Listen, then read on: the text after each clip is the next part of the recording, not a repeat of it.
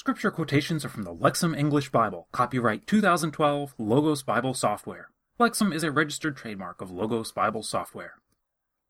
Welcome back to the Daily Bible Reading. This is Week 5, Day 1. Today we get to start the book of Exodus. Let's go to God in prayer. Heavenly Father, thank you for saving us from slavery to sin. We had no hope. We were slaves and could not buy our way out. And you came and you rescued us, and we're so thankful. With your mighty hand, your great power, your awesome deeds, you are a marvelous God. We give you praise, and we look at these stories of you saving your people physically from Egypt. We see the physical picture of what you've done for us spiritually in the New Testament. We're so thankful. We pray this through Jesus. Amen. Exodus chapter 1. And these are the names of the sons of Israel, who came to Egypt with Jacob. They each came with his family: Reuben, Simeon, Levi, and Judah, Issachar, Zebulun, and Benjamin, Dan, and Naphtali, Gad, and Asher. And all those who descended from Jacob were 70 individuals, and Joseph was in Egypt. And Joseph died, and all of his brothers, and all of that generation. And the Israelites were fruitful, and multiplied, and were many, and were very, very numerous, and the land was filled with them. And a new king rose over Egypt, who did not know Joseph. And he said to his people, "Look, the people of the Israelites are greater and more numerous than us. Come, we must deal shrewdly with them, lest they become many, and when war happens they also will join our enemies, and will fight against us, and go up from the land." And they appointed commanders of forced labor over them in order to oppress them with their forced labor. And they built storage cities for Pharaoh, Pithom and Ramses. And as he oppressed them, so they became many, and so they spread out. And the Egyptians were afraid because of the presence of the Israelites. And the Egyptians ruthlessly compelled the Israelites to work, and they made their lives bitter with hard work, with mortar and with bricks, and with all sorts of work in the field, with all their work in which they ruthlessly enslaved them. And the king of Egypt said to the Hebrew midwives, of whom the name of the one was Shiphrah, and the name of the second was Puah. And he said, "When you help the Hebrews give birth, you will look upon the pairs of testicles. If he is a son, you will put him to death, and if she is a daughter, she will live." But the midwives feared God, and they did not do as the king of Egypt had said to them. They let the boys live. And the king of Egypt summoned the midwives, and he said to them, "Why have you done this thing and let the boys live?" And the midwives said to Pharaoh, "Because the Hebrew women are not like the Egyptian women, because they are vigorous. Before the midwife comes to them, they have given birth." And God did the midwives good, and the Israelite people became many and were very numerous. And so, because the midwives feared God, he gave them families. And Pharaoh commanded all his people, saying, "Every son who is born you will throw into the Nile, and every daughter you will let live." Chapter 2. And a man from the family of Levi went, and he took a descendant of Levi. And the woman conceived, and she gave birth to a son. And she saw him, that he was a fine baby, and she hid him 3 months. But when she could no longer hide him, she got a papyrus basket for him, and she coated it with tar and with pitch, and she placed the boy in it, and she placed it among the reeds on the bank of the Nile. And his sister stood at a distance, to know what would be done to him. And the daughter of Pharaoh went down to wash at the Nile, while her maidservants were walking alongside the Nile. And she saw the basket in the midst of the reeds, and she sent her slave woman for it, and took it, and opened it, and saw the boy. And it was a lad weeping. And she had compassion for him, and said, "This must be from the boys of the Hebrews." And his sister said to the daughter of Pharaoh, "Shall I go and call for you a woman from the Hebrews, who is nursing, so that she will nurse the boy for you?" And the daughter of Pharaoh said to her, "Go." And the girl went, and she called the mother of the boy. And the daughter of Pharaoh said, "Take this boy and nurse him for me, and I myself will give you wages." And the woman took the boy, and she nursed him. And the boy grew, and she brought him to the daughter of Pharaoh, and he became her son. And she called his name Moses. And she said, "Because I drew him out of the water." And then in those days, when Moses had grown up, he went out to his brothers, and he saw their forced labor, and he saw an Egyptian man striking a Hebrew man, one of his brothers. And he turned here and there, And he saw no one. And he struck the Egyptian, and he hid him in the sand. And he went out on the second day, and there were two Hebrew men fighting. And he said to the guilty one, Why do you strike your neighbor? And he said, Who appointed you as a commander and a judge over us? Are you intending to kill me like you killed the Egyptian? And Moses was afraid, and he said, Surely the matter has become known. And Pharaoh heard this matter, and he sought to kill Moses. And Moses fled from Pharaoh, and he lived in the land of Midian. And he lived at a certain well. Now the priest of Midian had 7 daughters, and they came and drew water, and filled the troughs to water their father's flock. And the shepherds came and drove them away. But Moses stood up and came to their rescue and watered their flock. And they came to Reuel their father, and he said, Why have you come so quickly today? And they said, An Egyptian man delivered us from the hand of the shepherds, and he even drew water for us and watered the flock. And he said to his daughters, Where is he? Why then have you left the man? Call him, so that he can eat some food. And Moses agreed to stay with the man, and he gave Zipporah his daughter to Moses.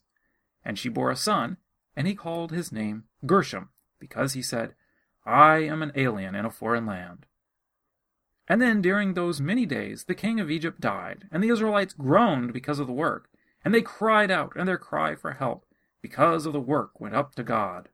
And God heard their groaning, and God remembered his covenant with Abraham, with Isaac, and with Jacob.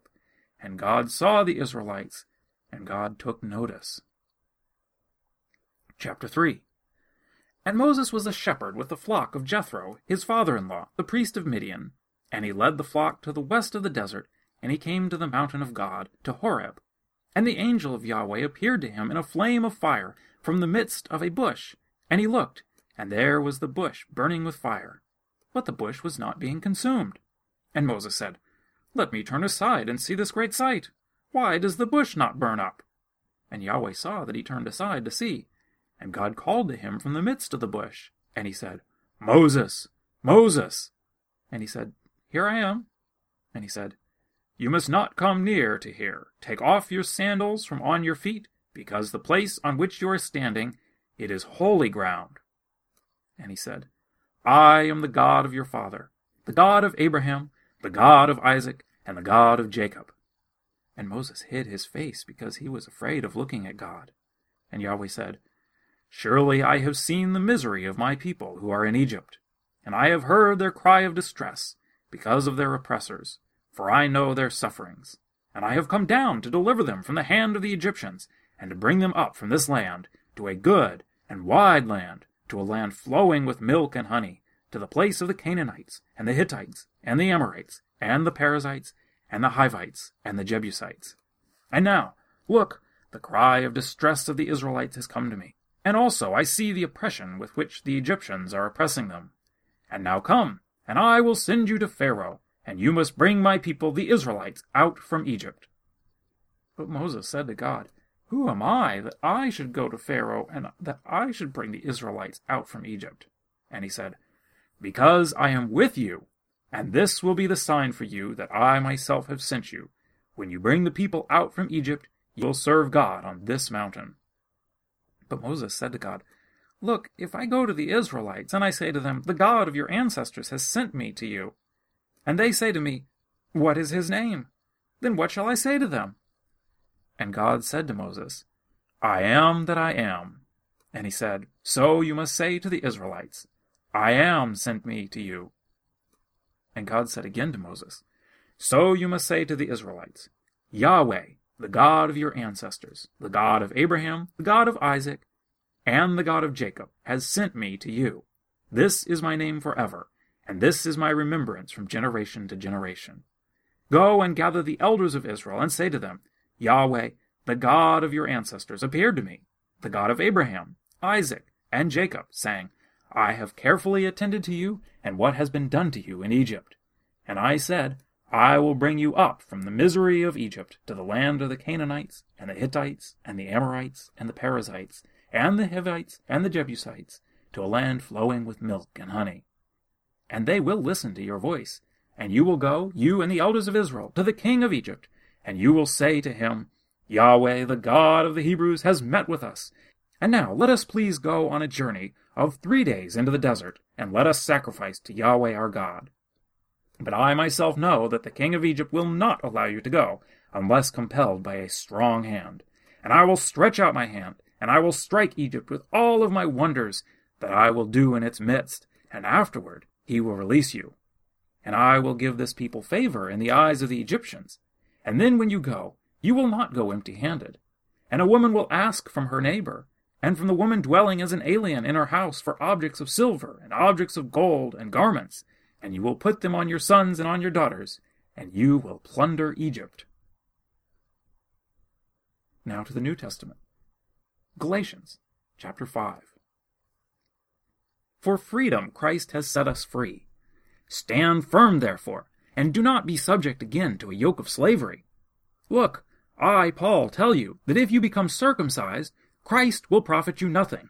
And again I testify to every man who becomes circumcised that he is under obligation to keep the whole law. You are estranged from Christ, you who are attempting to be justified by the law. You have fallen from grace. For through the Spirit, by faith, we eagerly await the hope of righteousness. For in Christ Jesus, neither circumcision counts for anything, nor uncircumcision, but faith working through love. You were running well. Who hindered you from obeying the truth? This persuasion is not from the one who calls you. A little leaven leavens the whole batch of dough. I have confidence in you, in the Lord, that you will think nothing different. But the one who is confusing you will pay the penalty, whoever he may be. Now, brothers, if I am still preaching circumcision, why am I still being persecuted? In that case, the stumbling block of the cross has been abolished. I wish that the ones who are disturbing you would also castrate themselves. For you were called to freedom, brothers. Only do not let your freedom become an opportunity for the flesh. But through love serve one another. For the whole law is fulfilled in one statement, namely, you shall love your neighbor as yourself. But if you bite and devour one another, watch out that you are not consumed by one another.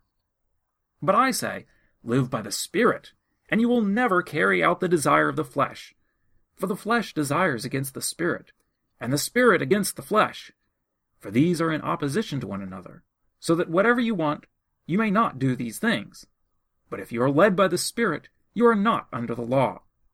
Now the deeds of the flesh are evident, which are sexual immorality, impurity, licentiousness, idolatry, sorcery, enmity, strife, jealousy, outbursts of anger, selfish ambition, dissension, factions, envy, drunkenness, carousing, and things like these, things which I am telling you in advance, just as I said before, that the ones who practice such things will not inherit the kingdom of God. But the fruit of the Spirit is love, joy, peace, patience, kindness, goodness, faithfulness, gentleness, self-control. Against such things there is no law. Now those who belong to Christ have crucified the flesh, together with its feelings and its desires.